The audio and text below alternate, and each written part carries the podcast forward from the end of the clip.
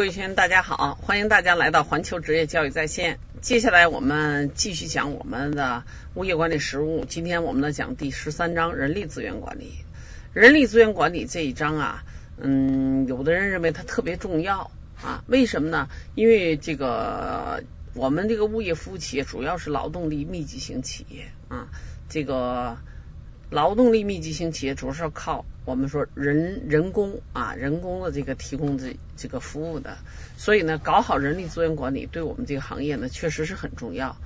嗯，我们这个行业有这样的实际面临这样一个问题啊，它需要有很多的这个嗯综合知识，比如我们讲。跟人打交道，处理这种突发事件，处理日常的纠纷和矛盾，打理财产，打理业主的财产或者打理业主的这个物业，让它更好的保值增值。所以从各个方面来看的话呢，它对人的这个素质要求是很高的。但是行业大家知道，我们这个行业本身呢是一个微利企业啊，微利行业，所以的话呢，给给个人回报呢是不是十分理想的？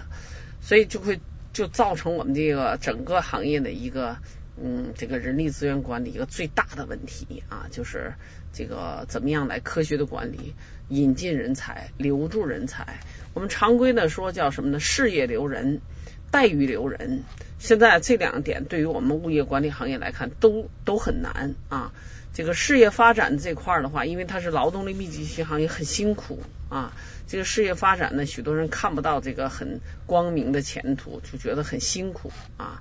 嗯，另外一个的话，待遇留人的话呢，我们这个待遇呢，说实在的，尤其是管理住宅物业的，本身就不允许你有很高的利润空间，所以导致我们这个物业。服务企业的话呢，在人力资源方面的话呢，确实是举步维艰。所以的话呢，去年的考题里的综合分析题啊，它涉及到的一些问题，但是有人归类归到人力资源管理，从但是从根儿上来讲，它不是人力资源人力资源管理的问题，而是一个嗯物业成本测算的问题，定岗定编。所以在这里呢，它不是一个单一的一个章节的覆盖。所以大家对这一章的话呢，给予一个嗯足够的认识。但是呢，我们说这个嗯，对于我们整本书来看啊，人力资源管理并不是我们特别重要的一章。所以在看的时候呢，大家也给予这个适当的时间分配就可以。好，首先我们看这个大纲里的关于这个这一章的知识点啊，知识点呢，它要求的是四个。第一个呢是员工的招聘与解聘。第二个点呢是员工的培训及管理，第三点的话，员工的薪酬管理，第四点呢，员工的考核与奖惩。原来我一直就认为呢，这一章可能考的不会考一个大的一个这个大题，它考的只是一些知识点啊。这个呃，大家知道，它涉及到的许多的问题的话呢，嗯，我们日常管理中的话呢。作为一个物业管理师，有些比如薪酬体系的设计啊，就像我们里面说的这个薪酬管理、薪酬体系的设计，薪酬体系的设计不是物业管理师的业务问题，它是物业管理企业的这个领导的这种用人的指导思想问题。当然了，我们这个不属于我们这次考试呃的内容呢，我就不再展开讲了啊。但是嗯，有一些问题的话呢，我们你是一个搞。业务的物业管理师应该掌握到什么程度这块就可以了。好，我们看一下考试大纲里对这一章的这个内容提要啊，就是这个考试要求。第一个要求掌握的啊是员工招聘的组织与实施啊，要求掌握是员工招聘的组织与实施。第二个点呢是培训管理的组织与实施啊，实际一个是招聘，一个是培训啊，这是人力资源管理。那么呢，第要求熟悉的有这样几点啊：员工招聘计划的制定、员工的解聘、培训的分类及内容、员工薪酬管理的内容、员工的考核与奖惩。了解的是员工年度培训计划、员工薪酬管理的体系设计啊，这是要求了解的。大家知道，本身就像我刚才说的，员工薪酬管理的体系是这是一个特别复杂的问题，这是一个管理层的理念问题，管理理念的问题。所以，作为一个管理师，物业管理师，他涉及到我们实务的这一块儿的话呢，他并不是要求你掌握的特别深，所以你看，他就要求了解，了解知道这个这个整个这个体系是怎么回事儿就可以啊。好。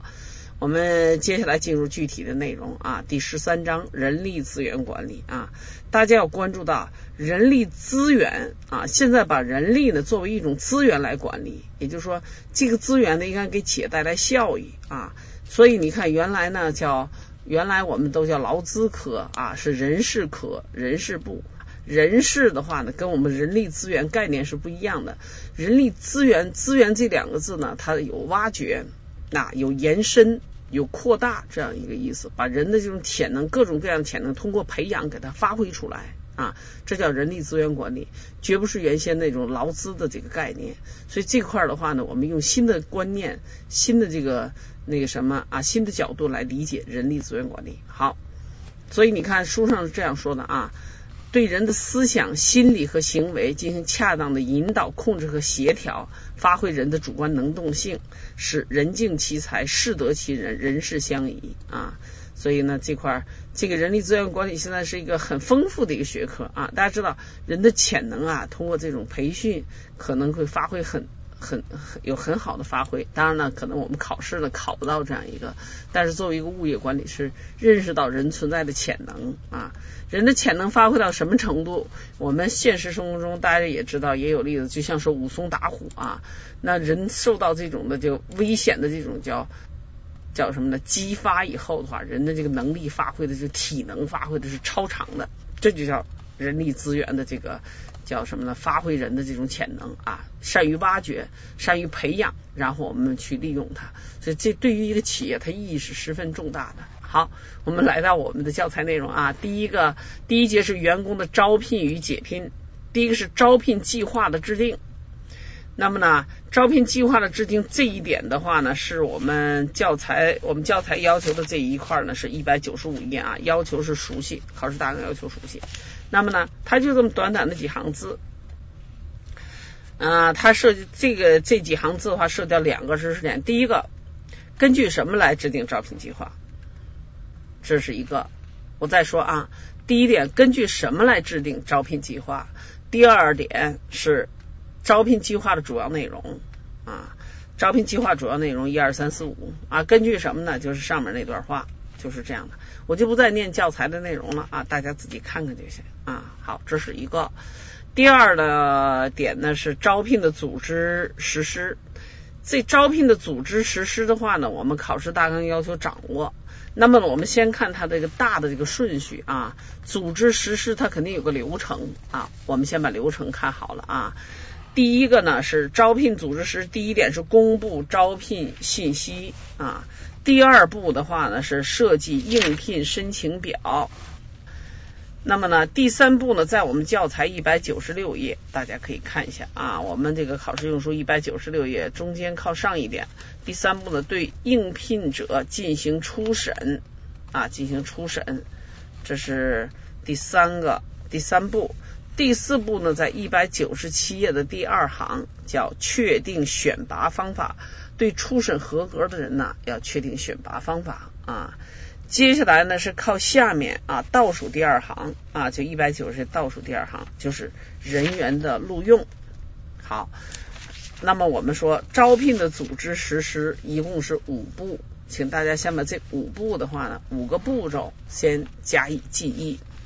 公布招聘信息，设设计这个应聘申请表。然后书初审，然后确定选拔方法啊，选拔确定选拔方法以后选拔，然后呢就是录用。好，那么除了这五步以外的话呢，每一个里面呢还有一些相应的应该有一些知识点啊。第一步没有，就是公布招聘信息嘛。我们现在公布招聘信息有许多的途径。嗯，第二是设计应聘申请表，这里啊稍微要注意一下。那么我们讲你要招人。招聘的时候呢，招人的时候呢，你这个应聘申请表应该包括哪些内容？要会设计。所以这块呢，我们书上说了一些什么注意事项等等，我觉得大家自己看就行啊。第三个呢，是对应聘者进行初审，他说了一个呃两个问题，第一个是审阅和筛选简历的方法，第二是筛选申请表的方法。所以呢。嗯，他说的就说审阅和筛选简历呢，要用什么样的方法啊？分析简历结构，重点看客观内容，判断是否符合职位要求、职位技术经验要求，审查简历中的逻辑性啊。呃，要有一个，还有一个对简历的整体印象。实际上呢，嗯，因为我们许多这个物业管理师啊，这个从事这方面的这个叫机会也不太多啊。嗯，再有一个的话呢。那个可能考虑的呢，没有像我们书上说的那么周到。我我们实际工作中会有这样的情况啊，就是筛选简历的时候啊，实际上呢，就像我们的经验，比如就像他说，审查简历中的逻辑性，还有呢对简历的总体印象。有一些人啊，应聘十分不不那个什么，呃，叫不严肃，或者叫不认真对待啊。比如说，他就印一个表，到处去投，哪家要他算哪个。这样的话，他就十分的对我们这个工作岗位的渴求，或者对我们这个岗位的那个啥叫嗯认可，可能就会有问题。在这种情况下，在筛选的时候，如果你有挑选的余地的话呢，这个时候呢，就应该是嗯这样的简历就不入围。所以他就说他的这个方法啊，呃审审阅和筛选简历的方法。好，接下来是审筛选申请表的方法。你看，他说判断应聘者的态度啊，关注与职业相关的问题。第三个呢，注明可疑之处，表明疑点。我们最简单的例子说，这个应聘者是个注册物业管理师，一看年龄二十五岁，那么就有疑点了啊。大家知道，我们注册物业管理师考取是考报名考试的时候的话呢，他应该有个从业的经历，从业之前他应该有个教育背景，倒推下来的话呢，肯定有疑点。或者是他提交的相应的证明有疑点，这些呢都可以在筛选申请表的时候呢那个什么啊？我觉得这个时候这几个这个问题啊，第三个嗯，这个对应聘者进行初审的话，那形成考试知识点的这个可能性不太大，因为这个不是它不是一个考的知识问题，它是个工作的这个方法问题啊，工作方法问题难以形成考试的知识点。呃，第四个呢，确定选拔方法，在这里呢，常用的选拔方法大家要记忆啊，它大概呢是有四四个方面的测试啊，就是这个确定选拔方法，第一种是面试，第二种叫心理测验，第三种是知识测验，第四种劳动技能测验。嗯，针对不同的，比如你招聘的是什么样的人，你招聘保洁工。或者招聘什么这块的话，它它这个内容啊或者程序这都有区别的啊，你不能一视同仁，一个呃既测试保洁，也测试公共秩序那个什么员，也测试项目项目主管，这就不是这样的，要灵活应用啊。其中呢，这样呃面试的话呢，可能一般都要进行这样的。比如我想招一个保洁工，除了面试之外，可能对他的劳动技能测验这块呢要那啥啊，要要进行一下测试。好，这就是呃选拔测试的一个方法啊。嗯，这几个呢，希望大家能记忆啊。如果碰到嗯选择题或者是碰到相应的题的时候呢，能够进行一些阐述啊，形成一个形成一些那个记忆吧啊。第五个就是人员的录用啊，这个没有什么。嗯，好讲的，好，这是我们讲的员工的这个招聘。那么接下来呢，第三个问题啊，在我们教材一百九十八页是员工的解聘啊，员工的解聘，员工解聘呢，这个我们考试大纲要求熟悉。那么呢，这里头啊有几个知识点，就是也是点啊，它不是一团的知识，是点状知识。那么大家可以看，首先要记啊，员工的解聘包括员工辞职、辞退和资遣三种情况。好，员工的解聘包括辞职、辞退和资遣。那么呢，关于什么叫辞职，什么叫这个那个什么啊，叫这这个辞退，什么叫资遣，能够进行分辨。尤其是资遣，资前我们一般呢不太用得到，主要是前两种啊，一个是辞职，一个是辞退。第三种呢，大家可以看到资遣的这个。是我们企业自己主动的进行人事活动调整啊，原有的员工呢，也不是人的员，也不是那个员工有有过失了，辞退了，呃，这个也不是他不想干了，但是我们自己有这样的一个需求，那么呢，解除劳动契约，那么大家呢看到下面资遣程序与审核权限，还应该资遣的话，你应该给人一些资遣费啊，嗯，根据这个嗯那个各地劳动。执法部门的情况啊，就是标准来给发一些钱。嗯，你看他说总的原则说了是，嗯，资遣人员服务年限长、贡献大、地位高，资遣费的发放标准就高，就是大概有个这样的一个嗯原则。好，这是第一节。